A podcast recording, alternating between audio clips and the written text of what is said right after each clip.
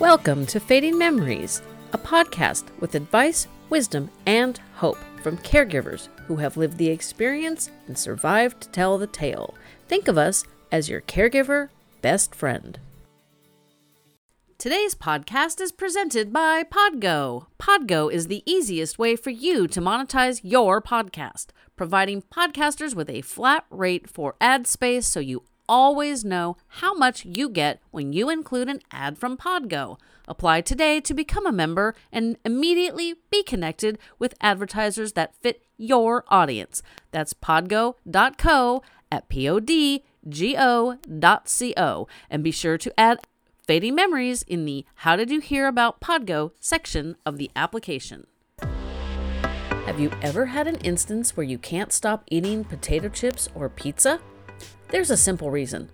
The simple carb combined with high fat content fires up the brain's signals to continue consuming. While we may laugh at this phenomenon, it's our brain's way of telling us it needs better fuel. We just don't get the right message. Our brains are always working. It manages everything that happens in our lives, our thoughts, movements, reactions, emotions, and the mechanics of staying alive. It's working hard, even while we're sleeping. Understandably, because of all of this activity, our brains require a constant source of fuel. And this fuel comes from the foods we eat, and like grades of gasoline, higher quality can make a big difference. So let's show our brains some love and fuel them right. That's the topic of today's show. We'll be highlighting brain health on a monthly basis because brain health is our best defense against disease.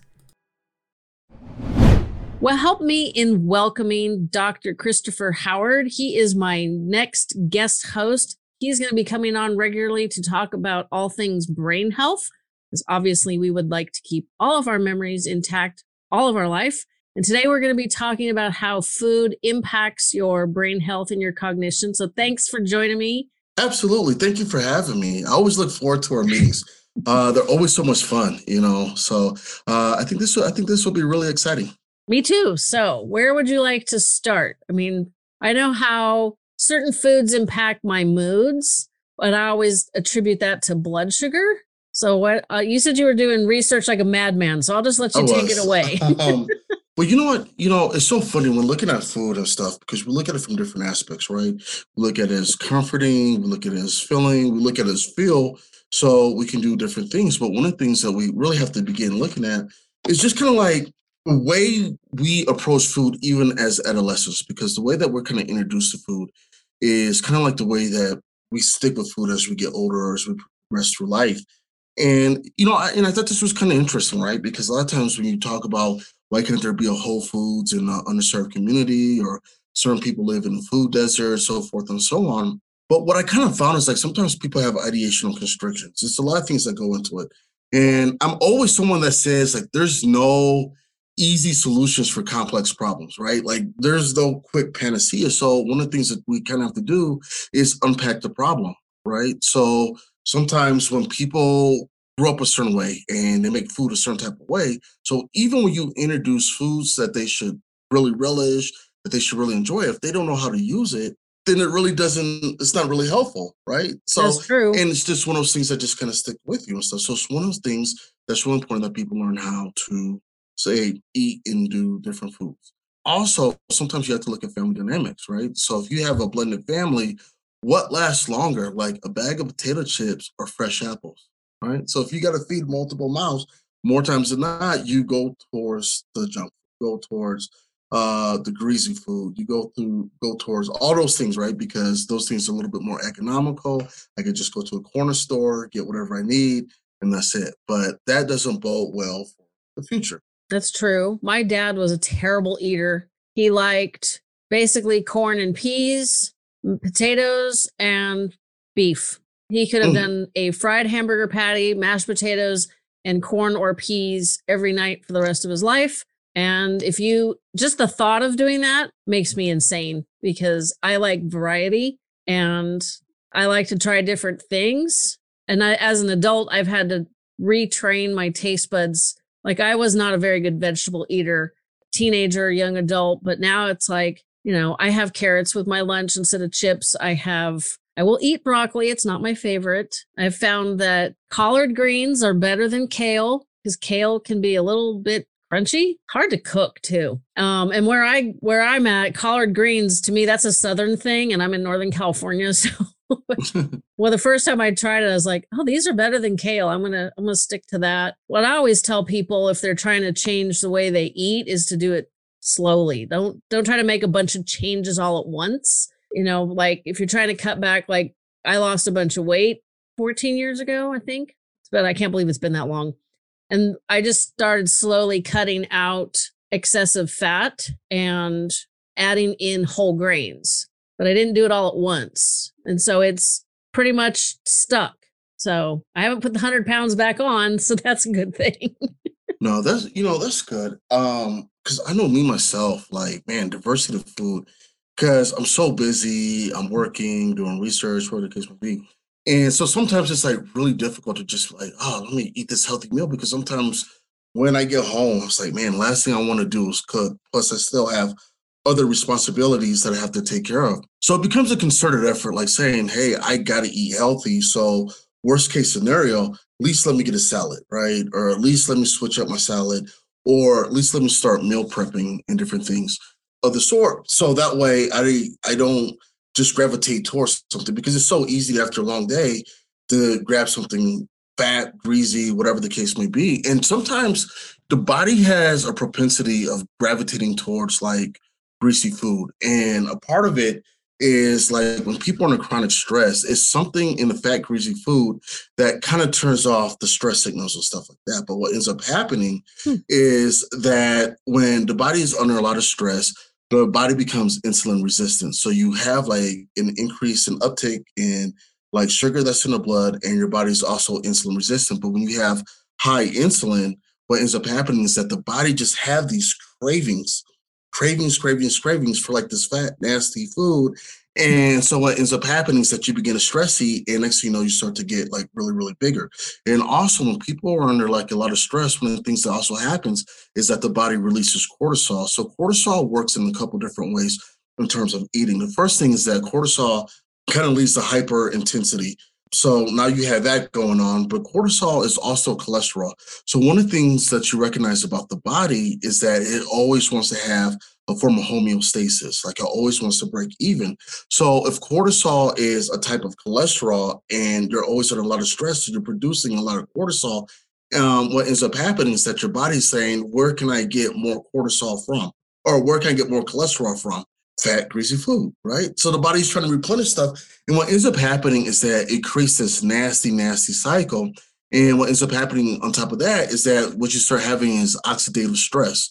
So this is why it's so important to eat like good vegetables and fruits and like different things that have antioxidants in it because what it does is that it kind of helps moderate oxidative stress. But when oxidative stress becomes a little bit too much, what ends up happening is that free radicals are left behind.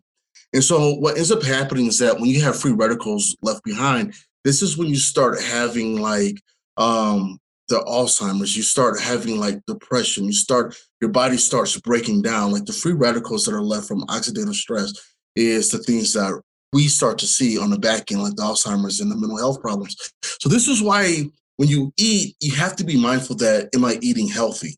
And it's so hard to eat healthy modern times because food is so accessible and you have so many choices, but the choices don't always reflect like positive good food, right?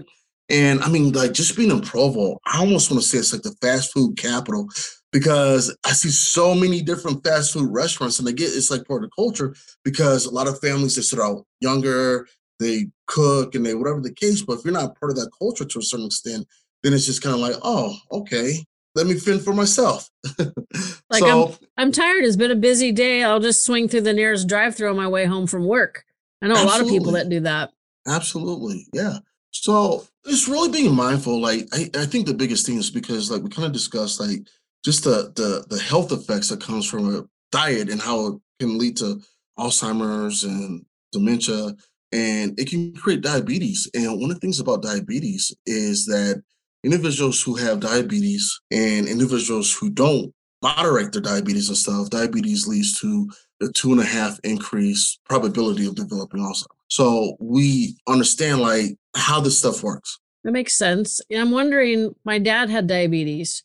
This is why I went on the weight loss journey, It was because I had a client, she was a doctor, and she told me, you have a family history of diabetes, which is my dad's side of the family. You're overweight, you're screwed, which that was the perfect term because I was like, I'll show you. Mm, fighting words. And it, it was an effort to find out what like eating plan is not really the term that I like to use, but it, you know, you always hear like, oh, cut back calories, cut back sugar, you know, cut back on on starchy carbs. My body, I can walk past some fried chicken and it just sticks. So sure. I had to go super, super low fat, which I need to lose a few more. And I'm trying really hard not to have to go as low fat as I did because it basically made eating whole eggs impossible. Because I was like 30 grams of fat a day was the max, which is less wow. than half the recommended daily allowance for women. And the positive side, if you could call it that, when you go that low fat, you do not eat super greasy, fattening foods because your system you've ever had a food hangover i i tried really hard after going on this plan i there was like four christmas parties in three days like friday night to sunday afternoon. And i was and one of them was at my gym so i'm eating carrots and drinking water and i'm you know just maybe a little piece of the the quiche like i knew what stuff to avoid. I go to the next party the, on saturday do the same thing. You know, I don't eat the the beef croissant sandwiches. I had the turkey one with no cheese, and I was like, by the time I got to the third party, I was nauseous. My system was like, back off, lady. And I didn't even make it to the fourth party. I was so queasy. And I went to the gym Monday morning, and I mean, literally, I must have been green. And I walk in, my personal trainer was the one that taught the spin class. She goes, Are you okay? And I said, No. So I feel like I drank a bottle of grease. And she's and I so I told her, you know, this is what I and she's like, "Oh, you you have a food hangover." She's like, "The only way to get rid of this one, you got to digest it all the way through." But she said, "Drink as much water as you can. Try to eat anything that you can, like salad, vegetables. Like try to have no fat at all." Which it's really hard. so, you know, once you've lived through that a couple of times, because then we were we were off camera talking on about movies, and so I went to the movies once. I'm like, I'm not to have the popcorn that's in the oil and all that. That's that's nasty stuff. So I got um, chocolate covered almonds. Well, I misread the package in the dim lighting in the movie. so I had too many of those, and it was like, mm, I don't feel good anymore. So I'm really very conscientious about fat because it does not agree with me at all. It's not fun. But my dad was diabetic and he never really ate the way he should. And I'm wondering if that, my mom was also a sugar fiend. So I'm wondering how much of their crappy nutrition played into her Alzheimer's. Yeah, you know, it's, it's, it's so so interesting, particularly like when you look at like some of the older generations, because like I would look at the way my dad used to eat, and I was just like, man, like I don't think that's sustainable. Like it wasn't bad, bad, but it wasn't just healthy, right? Because there's this expectation, like, well, I'll just work it off or I'll just do whatever. But then it just got to the point where you wouldn't be able to just work and but the the diet didn't change and stuff, right? And you find like with some generations, older generations, um, they have these ideational constrictions, kind of like what we were talking about before. And when I say ideational constrictions, it's a word that we use in neuropsychology essentially what we're saying is that you kind of have a certain way of just thinking and you don't really expand past that, right? So ideational constrictions and perseverations. So perseverations is kind of like I could show you something new, I show you something totally different, but you always gravitate back towards what you're most familiar with and stuff. And so sometimes that's what you run into when you're working with like let's say older population is that they've been doing this for like 30, 40, 50, 60 years. So now you're asking them to change and it becomes exceedingly difficult because it's like because we all have foods that we really enjoy, foods that are okay, I will eat if there's nothing else, and foods that we just don't like, right? And so sometimes when eating healthy, it's like foods that you just don't like, but you have to find a way to become accustomed to them.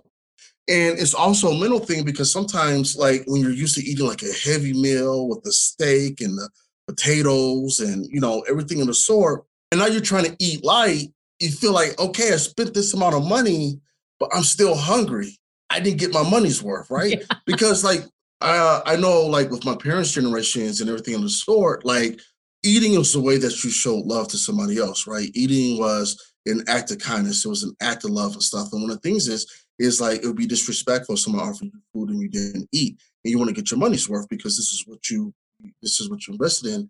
And so now you fast forward, it's an ideology that some people have. It's like, okay, I'm trying to eat healthy, but I'm still hungry. It wasn't good. It wasn't whatever the case may be. So let me gravitate towards something that I really enjoy. And what sometimes gets people in trouble is they they struggle to count the calories accurately. What do I mean by that is saying, okay, I don't eat as much as I used to. I'm gonna have maybe a third of it, but they don't realize like maybe a third is still too much, or you doctor up that third, so it's still a lot of calories are still not as healthy, you know. So it's just one of those things where it's a level of understanding. When um I lived in Chicago, I used to work with Mrs. Dale Kane, who is a phenomenal person. And what she would do is she would go to these underserved communities throughout the city and stuff and teach people how to eat healthy, how to take what you enjoy and say you don't need the salt, you don't need the sugar, you don't need the grease, you don't need whatever the case may be. And this is a way that you can eat it and it's nutritious and it's healthy. Because, you know, what you eat affects what you think in multiple in multiple ways. I had that experience last spring. It was like two nights because we do a lot of cycling, and any day that I do more than 20 miles cycling, I allow myself to have some frozen yogurt, which is low fat and less sugar. I think, man, it's probably not less sugar than ice cream, but it's better, slightly better for you than ice cream. That's how I justify it anyway. So two days in a row, that's what we had at, at night. And the set, like the third morning, I woke up and it was just like, I just felt depressed and sad. Now, this was like after my mom died and during the very beginnings of the pandemic, but I could almost feel that that emotion was also physical. It's like, I don't think my body's happy about what I've been putting in it. So I'm really yeah. cautious about now. Now I'll only do the frozen yogurt once or twice a month. And it was an interesting experience. And what was the other thing? Oh, when I first started losing the weight, we'd have like Sunday morning, we'd have the the fried eggs and the hash browns and bacon and toast, which is a lot of carbs and kind of a lot of fat. And I would just like be really easy to irritate. Like just the littlest thing, I'd be like, and just like instant angry over just simple things. And I'm like, my dad used to get like this. Yeah, like, I need to really watch what I eat. So now it's like, you know, there's, I always have fruit with breakfast. I have vegetables with lunch because those are, you know, well, low calorie and so did you notice a difference? Mm-hmm. You yeah. know why? Because are you familiar with serotonin? Mm-hmm. Okay, serotonin is kind of like it's a lot of things, but for our for our purpose, it's like a mood regulator, right? It you know it, it stops us from being hungry. It just helps us be the best selves we can be, right? But ninety percent of serotonin is in our stomachs. That so, I didn't know. So when we eat bad food, right? And we talked about the oxidative stress, we talked about hyperinsulin, we talked about all this, this stuff, right? Serotonin is in our stomach. And so when we eat bad food, what ends up happening is that it irritates our stomach. So when we become irritated, it impacts our mood. And so when you eat bad food and you say, why am I feeling this way? Why am I feeling bad? Why am I feeling whatever the case might be? Well, it's because of serotonin.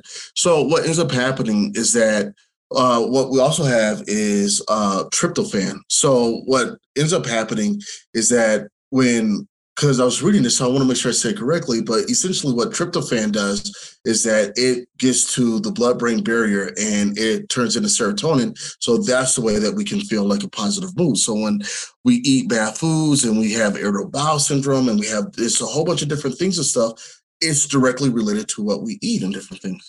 So every so I say all this to say is that like a lot of things is just kind of cyclical, right? Like you eat bad food because you're stressed, you know, the bad food's trying to turn everything off, you have more insulin, you can't produce serotonin, and it just creates a bad mood. But aside from the bad mood, it's also making you uh, higher proclivity of developing diabetes. When you have diabetes, you have a higher chance of developing like a dementia, higher chance of developing Alzheimer's. So everything's just kind of cyclical, and all starts with the decision of what we decide to put in our bodies.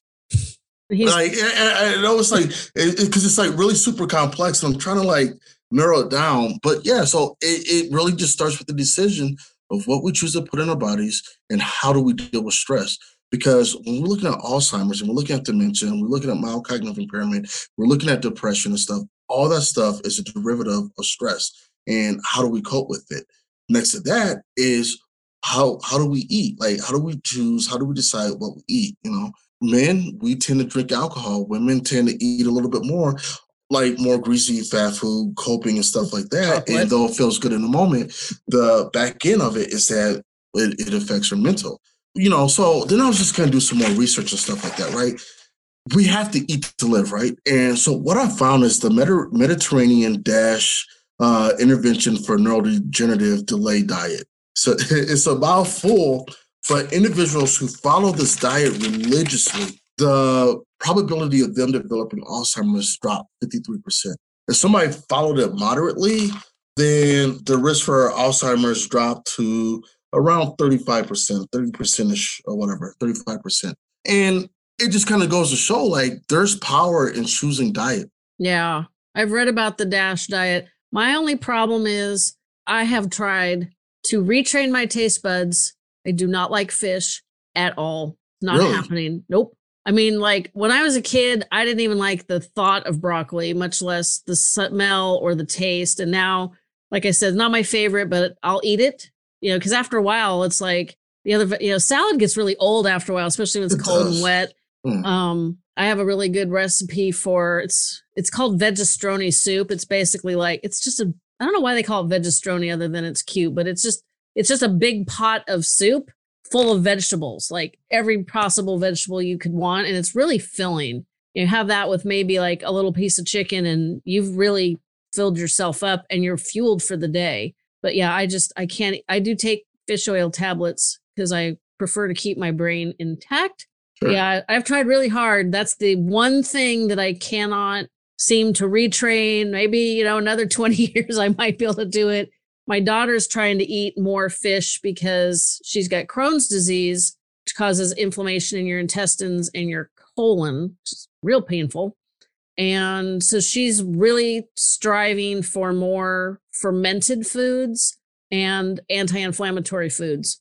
So more power to her. She made a, a linguine with, I think it was shrimp or salmon, salmon and something she brought a sample over for her dad and I'm like and she's like, I know you didn't want to bite. And I'm like, yeah, nope.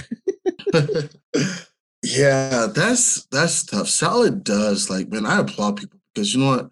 I tried to meal prep before and time I get to Wednesday, I'm like, uh, I uh, I'm over this. I know I got food. I know I hate to waste food, but uh, let me let me go someplace else where somebody else makes some food.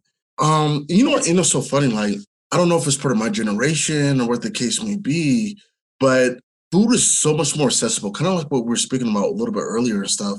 So sometimes it's hard to like say I'm gonna eat something for an entire week. Like I'm going to eat this Monday through Friday and find something new because there's so many different options and things that you enjoy that it's hard to just say, okay, I'm gonna eat the same chicken, broccoli, rice Monday through Friday, and I think that's gonna be okay, no matter how I doctor up the chicken, no matter how I season it. Like nope but but you know, I think it's with all different foods because there's I know there's time like where I cook barbecue and it was really good for the first couple of days, but towards the end of the week, it's just like I want something else. You almost need to take like barbecue chicken and turn it into like barbecue chicken salad, like almost a different whole like a whole different version. Like we haven't done it for a while, but we made a it was like a Mediterranean pork dish. And so we had leftover pork and my husband turned it into enchiladas. Those oh, wow. best enchiladas. I don't now, like we're talking before lunch, so now I'm getting hungry.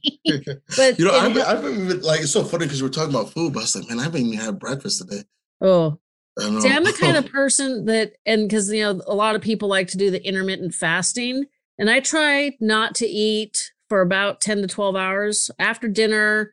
Like I get to a certain point, like after eight o'clock at night, I don't drink anything because then if I do, I I'm up to the bathroom several times a night, which is annoying.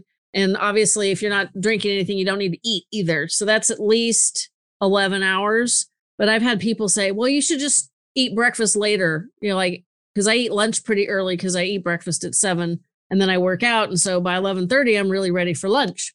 And this one guy was saying, oh, you should, you should skip breakfast. It's like, dude, if I don't eat breakfast, it's like the gas tank goes on empty and I literally go back to sleep. my body's just like, well, no fuel, no functioning. you know, you know, it's so crazy that you're saying that. Like, I remember in high school, like I was always rushing to get to high school, and I never ate breakfast. And the whole first half of the day would like literally just be in the law, you know.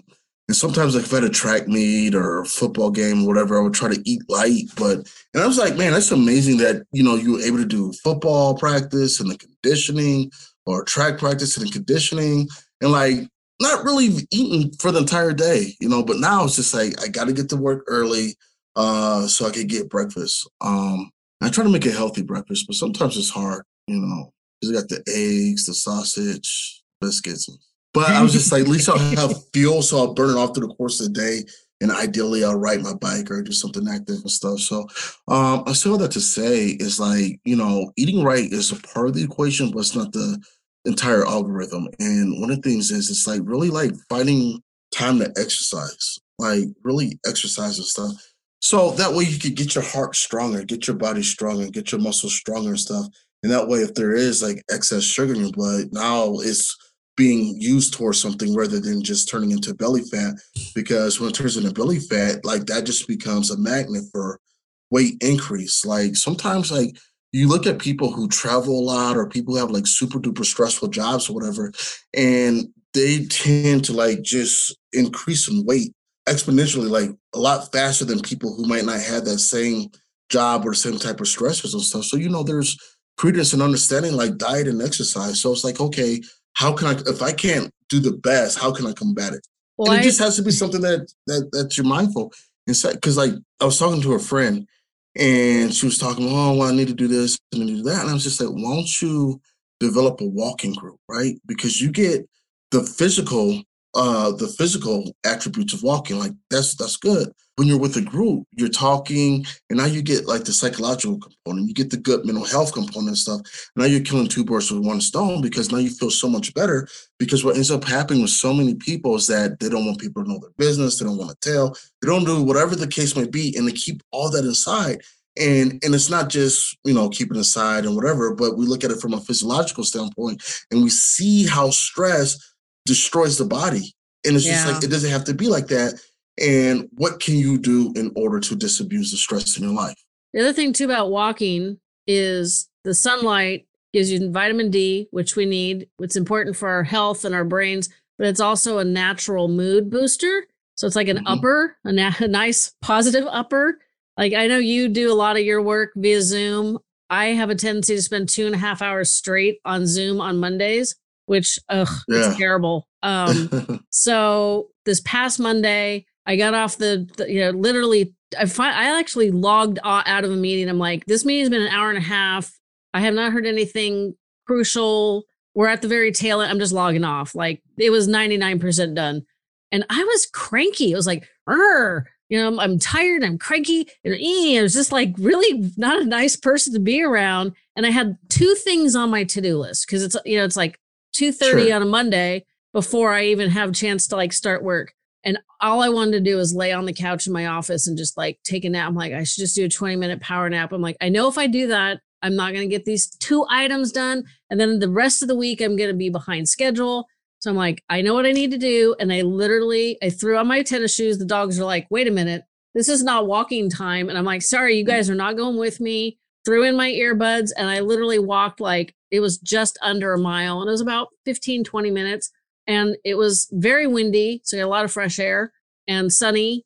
You know, it was chilly. When I got back, I was like, ah. So I start on the first to do list item, which required me to do a task that wasn't on the to do list, which was frustrating. But it was like I, w- I was able to just roll with it instead of just letting it just affect my entire rest of the day because I had gone outside, had gotten the vitamin D, and for those people who, I don't know, don't watch the YouTube videos or don't look at any of my social media, I sunburn, I do not tan. And so I have learned exactly how much time I can spend in the sun before I got to put on sunscreen. Now, of course, in January, with long sleeves on, the sun was only basically touching my hands and my face. So I didn't have to worry about it. But, you know, vitamin D really, it really helped. I was surprised at how much that quick walk around the block just, oh, I, I have not taken uppers. I don't plan on it, but that's what it felt like I did. So it's amazing. Absolutely. And Absolutely. then also after I got back from the walk, because I have an inherited, I, I don't have a sweet tooth. I think like I have a sweet, like all of the teeth. And oh, it's terrible. And I'm pretty good about having like a Hershey kiss or, you know, just a little, a little hint of something sweet after lunch. I did the walk. I got back, started on my work, and it was like dinner time. I was like, I did not have sugar after lunch. Double bonus. Absolutely. You know, you raise an interesting point, though, right? Because not only is it about being mindful, but sometimes it's about recognizing our temptation. Like, hey, you know what? If I leave these Reese's peanut butter cups in the freezer, I'm going to eat them. Like, I'm always going to gravitate towards them. Like, I'm going to remember that I have them, and I'm not just going to have one and stuff. So sometimes it's about saying, hey, you know what? I know what my weaknesses are and stuff like that. So I'm not going to put myself in a situation where, you know, I'm going to undermine what I'm trying to do. Um, and, and I think that's the important thing. It's like subtle things that go a long way. It's subtle things that go a long way. So yeah, um, I mean that's something I'm just kind of working with with my mom also. It's just like eating behavior and eating habits and stuff like that. I mean, she's pretty good and stuff like that. I mean, she was a home ec teacher, excellent cook and stuff, but sometimes, you know, she enjoys occasional soda. And it's just like, all right, I get it. But like when you get like all this soda, like I don't really drink pop like that. I don't really drink soda like that. So and it's like I don't want you to go to waste, or I don't want you to think I don't appreciate your kind gesture because you know food is a way, it's a love act, it's an act of kindness. But it's just like, well, what else can we do? Like, what else can we eat that's just as good, just as tempting, that's not a poor nutritional choice? Have you And heard that of becomes a, oh, I'm sorry. That's okay. Have you heard of Olipop? So it's O L I pop, which for have those of us in California do not call it pop, we call it soda. It is a more healthy version of soda. It's got way less sugar, like probably 70, 80% less sugar. It's got probiotics in it. really? They s you can order it online. I think it's drinkolipop.com and you can buy it at Sprouts and Whole Foods and some of those those types of stores. My daughter likes Coke Zero, which definitely not great. She drinks a lot less of it than she used to because she knows that it's not good for her, but you know, it's like it's hard. My husband runs the same problem. He drinks coffee in the morning, some water, and then more beer than he should probably because he doesn't really want to drink sodas. And it's like, what other options are there to drink? Water after a while gets really old.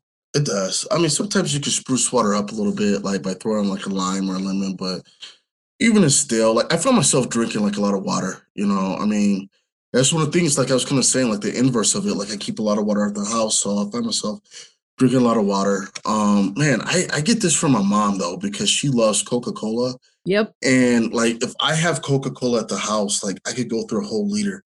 And it's just like you can never get enough, never get enough. So it's like I really don't keep pop at the house because it's like I know my weakness. I know where I fall short, you know.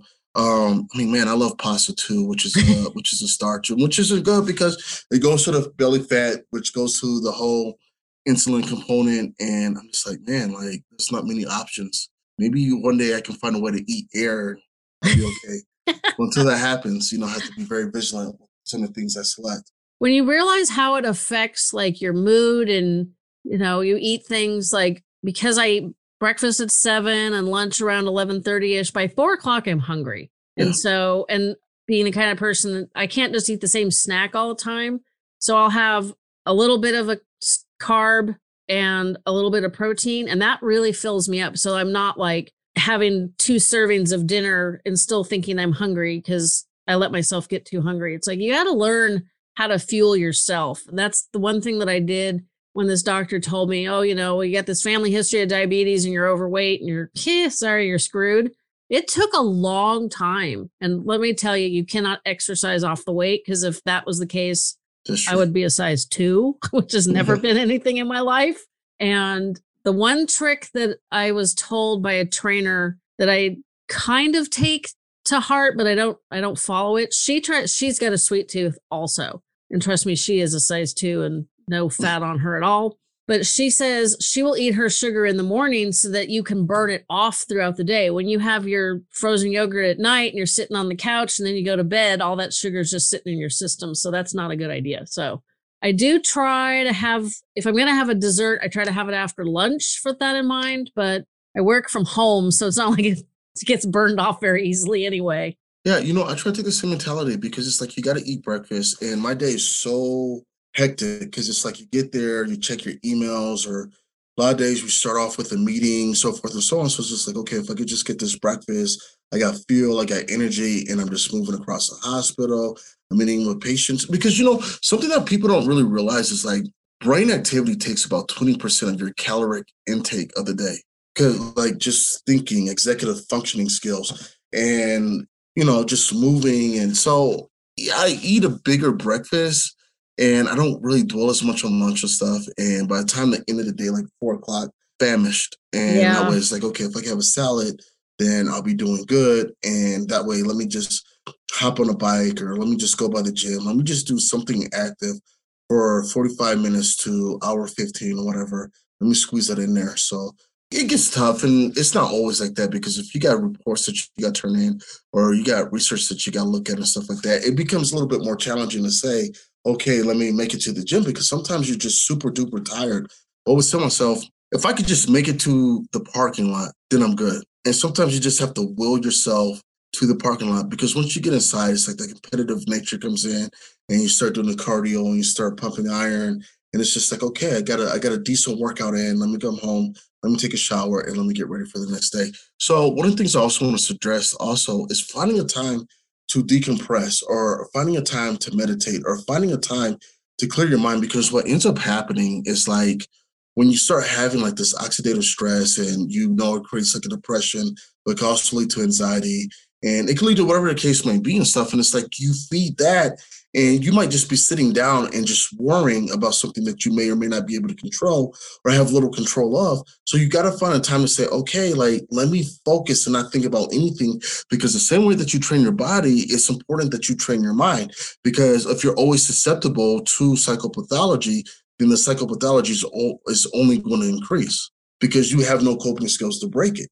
So what we're looking at is just kind of like, okay, like diet is huge we're looking at exercise, which is huge. And we're looking at just meditation, cognitive skills.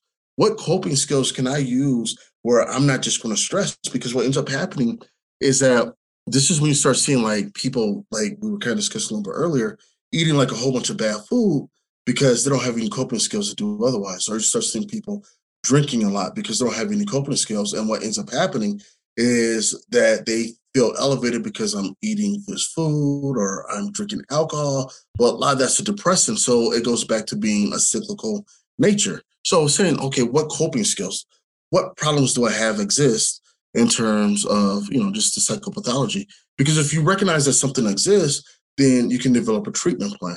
Makes sense. 2020 challenged all my coping skills. I had to oh, learn absolutely. new ones and then I had to learn more more new ones, which is not very grammatically correct. And it, it got hard in November when the my oldest dog passed away. And, you know, he was my literally my shadow. He followed me everywhere. So not only did you miss them emotionally, but like physically, I felt like I'd like lost a limb, like an extra appendage. It was it's very strange. And there was one day I just looked at my husband, I'm like, I'm out of coping tools. Just leave me alone because nothing good is coming. Because I was just frustrated and sad and angry and over the pandemic and just like, because of course the dog died. And then right on the heels of that, our Christmas weekend in Yosemite got canceled on us. It was like, nope, sorry, the state's closed. No coming here. It was like, can I just have one thing this year? It's like, it's one of the things that I worked on because like it's amazing how like I don't know about you, but when my parents and I had our photography studio, sometimes you'd you'd work on somebody's order and they'd come to pick it up and they'd be like, oh well, there's a five by seven missing, or oh, you're supposed to be this and not that, and you'd be like, oh, I'm so sorry, let me fix that, and you'd go to fix it and you'd still do it wrong, and then it'd be like, and my dad always said, once an order goes sideways, it's hard to straighten it back out, which I don't know if that was a self fulfilling prophecy, but I sure. swear we would like like it wouldn't be like three mistakes on three different orders. It'd be like three mistakes on the same order, just frustrating the daylights out of a particular client. No, that's how November started for me. it my schedule went off the rails on November 2nd. It never got better. And I started recognizing that all I was doing was like literally chasing deadlines. Like, oh my gosh, I got to write this email for my subscribers. Oh my gosh, I got to. Uh, it was just like constantly under stress. So I spent a lot of December writing down how long does it actually take me to do this email? I think it's about 30 minutes. Oh, it's more like an hour. There's one problem.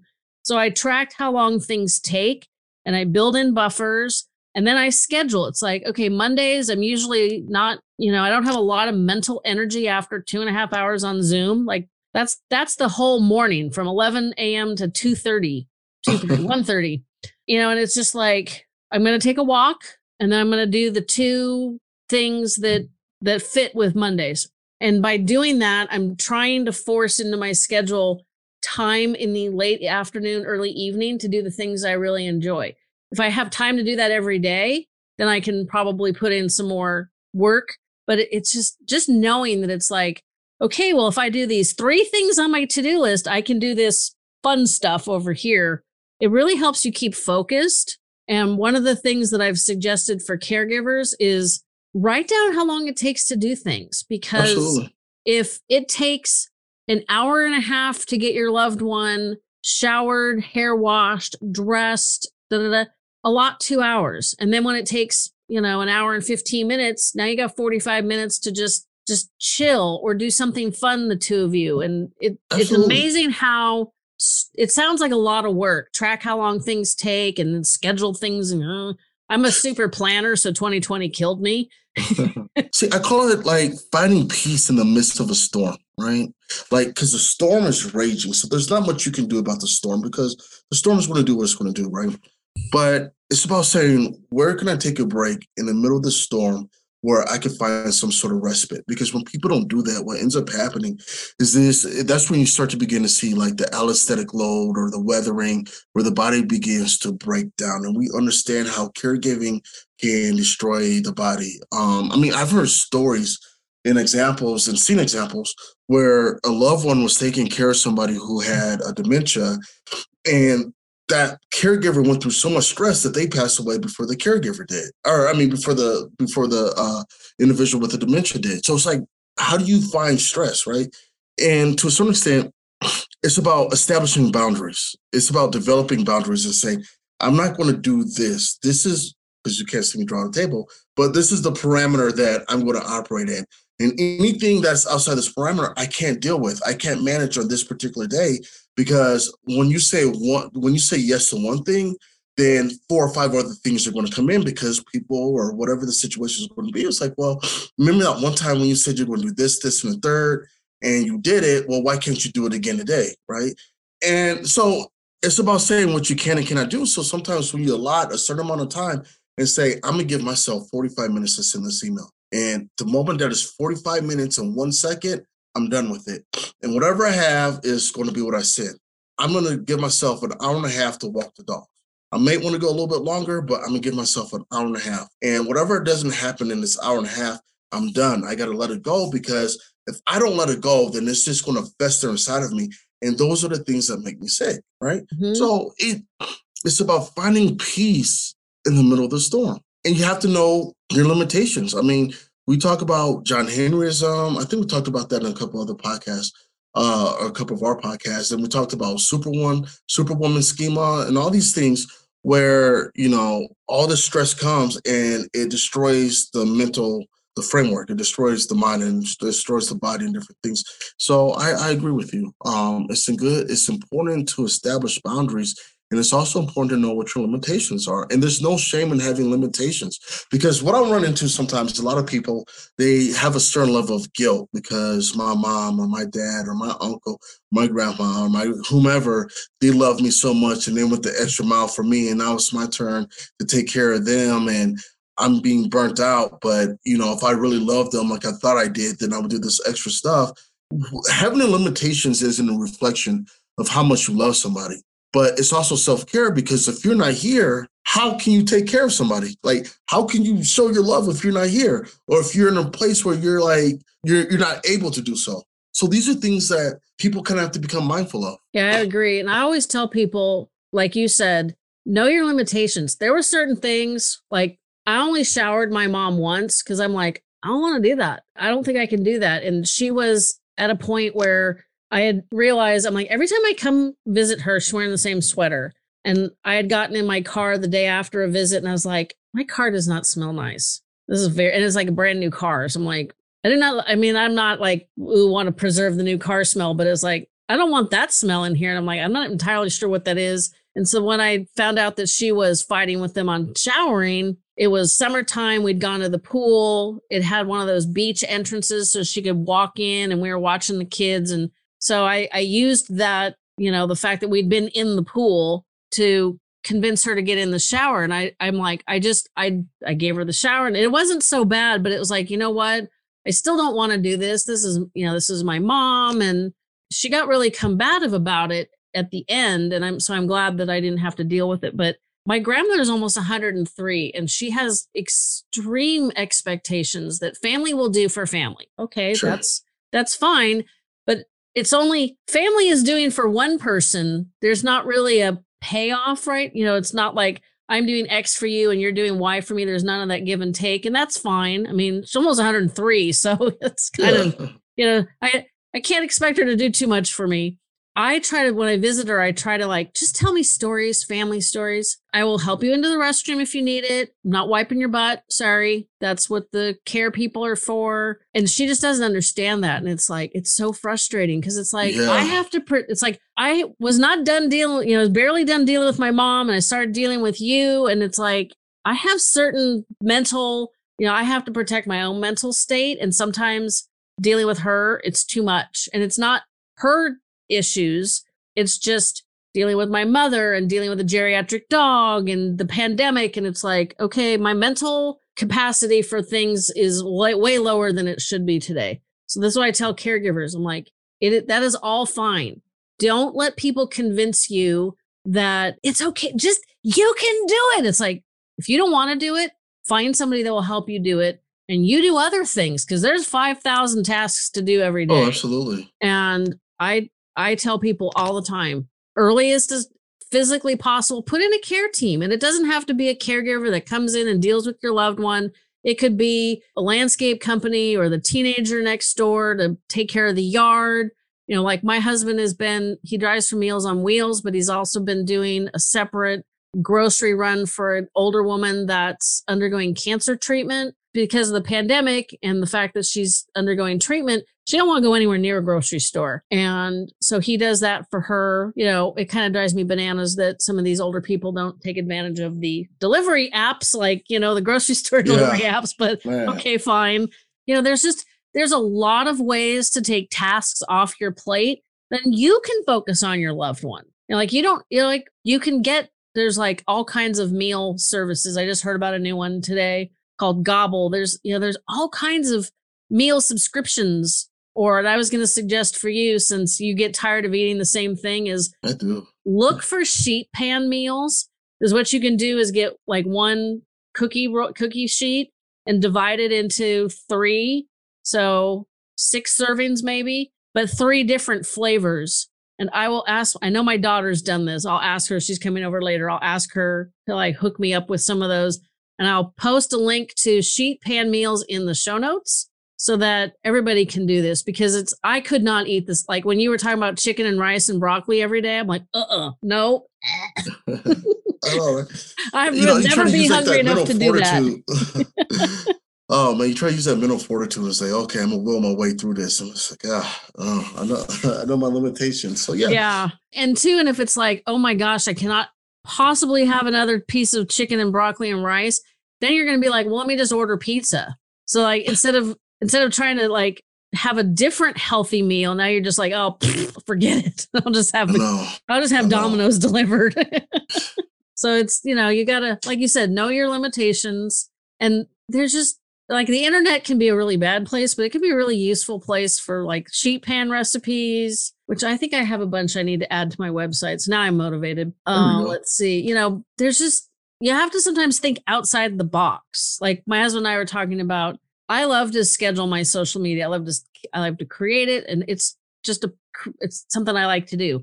he is not creative. He does not want to do it for his business. And I said, you know, there are virtual assistants you can hire to help you with this. And I got silence, but that's probably because he was thinking about it. you know, there's just, there's once you redirect your focus and you're like, oh, I can, you know, like with meals, like sheet pans, you cook it once.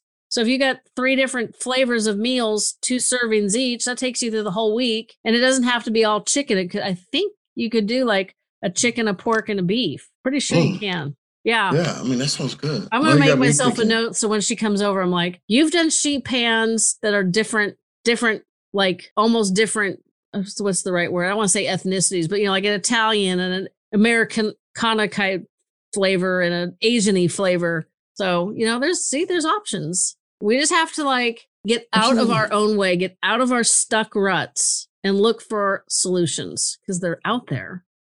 Absolutely. Absolutely. I think one of the biggest things is like really just having a plan. And like, you know, I, I don't know, man. These last couple weeks, like when I work with some of my patients, like particularly the adolescents, because they're in this phase between like 15 and adulthood. And I ask them like, what is their goals? Like, what are your tangible goals? I get it. Everybody wants to be a rapper. Everybody wants to be a millionaire. Okay, whatever. But what's something that's tangible from now until whenever? And the reason why it's important is because if you have goals, you know what you're working towards, right? Like, so if you didn't take a step closer, you knew that you take a step backwards. But without having goals, you're just kind of stuck in purgatory. So I said that to say it's just kind of like the same thing kind of goes, just like with eating. It's saying like, what do I want to do with this diet? What do I want to do with this diet and exercise? Do I want to maintain where I'm at? Do I want to get better? Do I want to lose weight? Do I want to get like Hercules or Atlas or Zeus? so, you know, it's one of those things is developing a plan and saying, what am I doing? And that way you know what you're working towards. Um, yeah, because we understand like the ramifications of a poor diet and how it can create things that do not necessarily have to exist. Like there's always a genetic component. We get that. But there's certain things that kind of feed into that genetic component that makes things like exceptionally worse.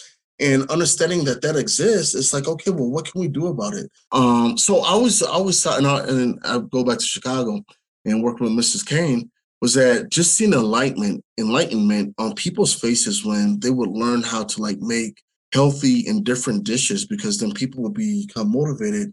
But what makes it more challenging is to find that consistency right? Like, okay, I'm good for a week. Uh, I did this. I'm eating healthy. I feel a little bit better, but I don't necessarily see that physical change. And you know, I'm busy. I'm stressed. Life happens. Let me gravitate towards back to where I used to be at. And the more times you do it, the easier it becomes to gravitate back towards where you don't need to be from a nutritional standpoint. So yeah, I mean, it's just one of those things where it's just like, okay, what is the plan? What am I expecting to see? Let me put the research in so I can better understand it. Well, and the other thing too, I was talking about tracking how long things take. We all know mm-hmm. from TV commercials that Domino's delivers in half an hour. There are lots of recipes you can make in half an hour that are healthy. Absolutely. But you know, sometimes the process of cooking is so formidable, right? Because you see somebody make these exquisite meals, or you turn on the TV channel and you see somebody cooking and they're using a thyme and they're using rosemary and they're using things that you wouldn't normally, you know, know how to use. And it's just like, ah, this is this is too challenging you know, it's one of those things where practice makes perfect, or at least practice gets you closer to perfection. And it's just take an initiative and say, look, I'm gonna try it. It might not be great, but the more times I do it, the easier it becomes. That's true. Didn't you say you made some jambalaya the other day? I did. looked looked terrible, but tasted good. Oh yeah, it, it, didn't look anything like I saw in New Orleans at all, but it, it, tasted pretty good. Um, I'll be honest with you, I had the onions and the diced tomatoes and the peppers and sausage and shrimp, uh, chicken. See, I saw all these things. I was like, man, this is so counterintuitive, or this is so counterproductive to what we were discussing earlier today. But sometimes you got to treat yourself, and that was that. You know, it, was, it was delicious. I even try to make like a little base for it. You know, it does take like, practice. It does. It does, and patience. Yeah. Well, you know what I always do is I I throw in my earbuds and I listen to a podcast while I make dinner. I have learned though, if it's a new recipe, read the whole freaking recipe without the podcast in your ears. Oh, absolutely. Because I have screwed up some recipes because I was paying attention to what was going on in my ears and not what I was reading, or not, you know, I didn't read it all the way. You know, and it's like obviously if you're taking care of a loved one at home, that's a little harder. Sure. But it's it's one way to get you know you can listen to us talking and get some good information while you're cooking and or you know you could listen to something humorous or i like to listen to um like I've, I've been listening to one called i spy. It's pretty cool. They don't make enough of them though. Like every season's like eight episodes. It's like i can listen to that in a week. You guys need to make more of these stories. But it's just it kind of also takes your mind somewhere else. So that's something you can do if you know while you're meal prepping walking the dogs listen to a podcast listen to some music. Music's good for your brain. And you you you pointed out that the jambalaya is not necessarily high up there on the healthy list but don't have a cheat day have a cheat meal every week Sure. because I, I had another trainer point out that if you have a, cheat day every week that's 52 cheat days a year which is almost two months of not eating healthy I was like, oh man, It's eye opening. yeah, that's what I thought. I was like, that's just basic math. And I never, you know, just it was one of those things that didn't cross my mind. And when he said it, I was like, well, dang. Plus, you really don't need like one day where you just go off the rails because you're gonna feel like crap. But what I like about what we've been talking about, and I don't want to keep everybody all day because Christopher and I could talk all day, I think, is stress is bad for your brain. There's a lot of things we eat that can make the stress in our bodies worse. It can make the genetic component worse.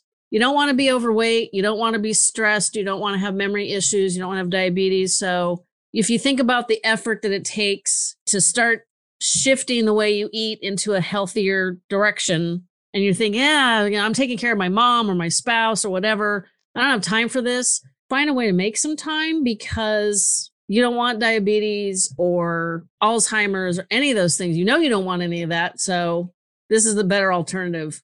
Unfortunately, everything is always a little bit of work. So, even the even the fun stuff. Absolutely. I mean, I think you hit the nail on the head. Um, the old, the age old mantra: "You are what you eat."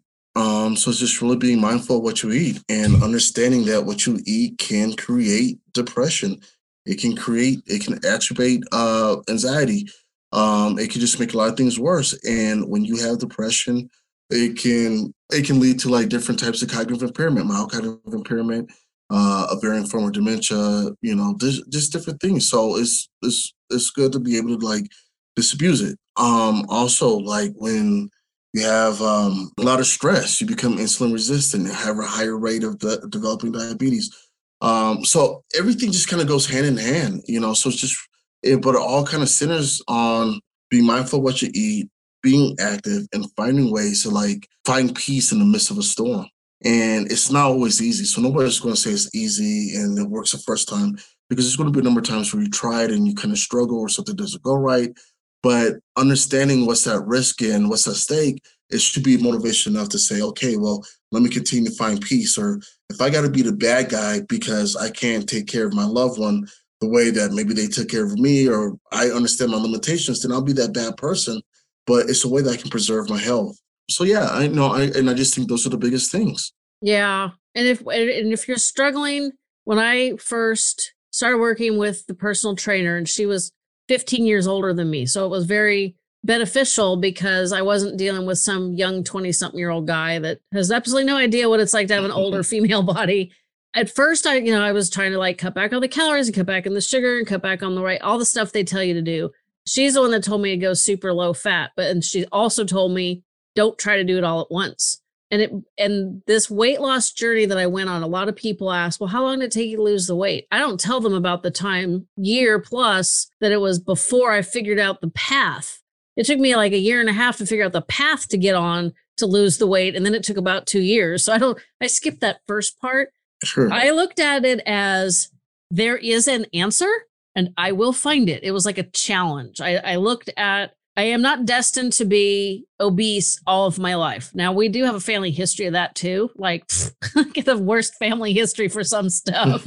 and I was like, no, I know I I know my body. It's never going to be skinny skinny. That's fine. That's not what I'm going for. I'm just trying to be healthy. So I will find the answer. And I did. And I know what I got to do. Trying to alter it a little bit because I don't want to do super low fat again, but we're we're we're working our way back towards a much leaner food intake. You know, so don't look at it as this giant chore. Just look at it as a challenge. Like I'm gonna overcome this Look at it challenge. as an adventure. Yeah, you know, because it's like you you'll feel even better about yourself and and whenever I read, you know, of course, we're recording this January 31st, and Christopher's going to be part of season three, so it's going to be a little while, I think, before this one comes out. But yeah, you always see the, you know, all these nutritional diet things at the beginning of the year, and I and I read stuff, and it's like, yeah, nope, I can walk past a bucket of fried chicken, and it just jumps right on. I don't even have to eat it, and I'm pretty sure this is how my whole family is. It's like we don't have to eat excessive calories or excessive fat. It's just it's excessive for our physiology. You know, whereas other people can have some fried chicken and it doesn't stay forever and they can avoid sugar or they need to avoid sugar. Everybody's bodies are different, everybody's brains are different. So we just have to find what works for you, which I look as an adventure. Absolutely. Well, this has been great. Now that we've been talking about food for like an hour, I'm gonna go have lunch. I know, me too. I'm about to I don't I don't I'm gonna try to eat something healthy. I'm gonna find a salad. Um, well, we make all of our own bread, so I'm not sure what I'm having yet. But as I've gotten older, I cannot have like lunch meats that have nitrates in them. That's fun. I'm really careful on what you know when you get a migraine because you've eaten like something that like a hot dog with like nitrates. Whew. I did that at spring training a couple years ago. Oh, that was awful. So it's interesting how as you age, your body goes, yeah, we don't want that crap in us anymore. Don't do that. And we were talking about drinking, so all I drink is water and tea. Yeah. But I um well, I can't have tea because I'm at BYU, but I do drink a lot of water. You can have green tea or decaf tea. Yeah, I, I gotta look at the honor code again and see what type of tea. But I don't think I can have like Earl tea or I don't know. So it's the, it's the caffeine. You're supposed to treat the LDS. I don't know. I don't want to say mantra. That's not right. But their belief is that you are supposed to treat your body like a temple. You're sure. supposed to treat. You know, God created your body and you should take good care of it because it's a gift he gave you. My aunt and uncle are LDS. Okay. The rest of us are not. but that's that's the theory. So, you know, it kind of ties into what we're talking about. You know, when you put a lot of garbage into your body, it's not treating you very well. And Mm-mm. I'm not religious, but you know, if you are, somebody help, you know, you were created in God's image, right? So I, I don't think God's up there eating fried chicken, although maybe he is, I don't know. I gotta stop talking about fried chicken. I'm gonna want that. but that's that's the you know I'm I don't know exactly what the honor code is, but I know that's the LDS belief. Sure. You're not supposed to smoke and drink and do drugs because that's all mm-hmm. bad for you.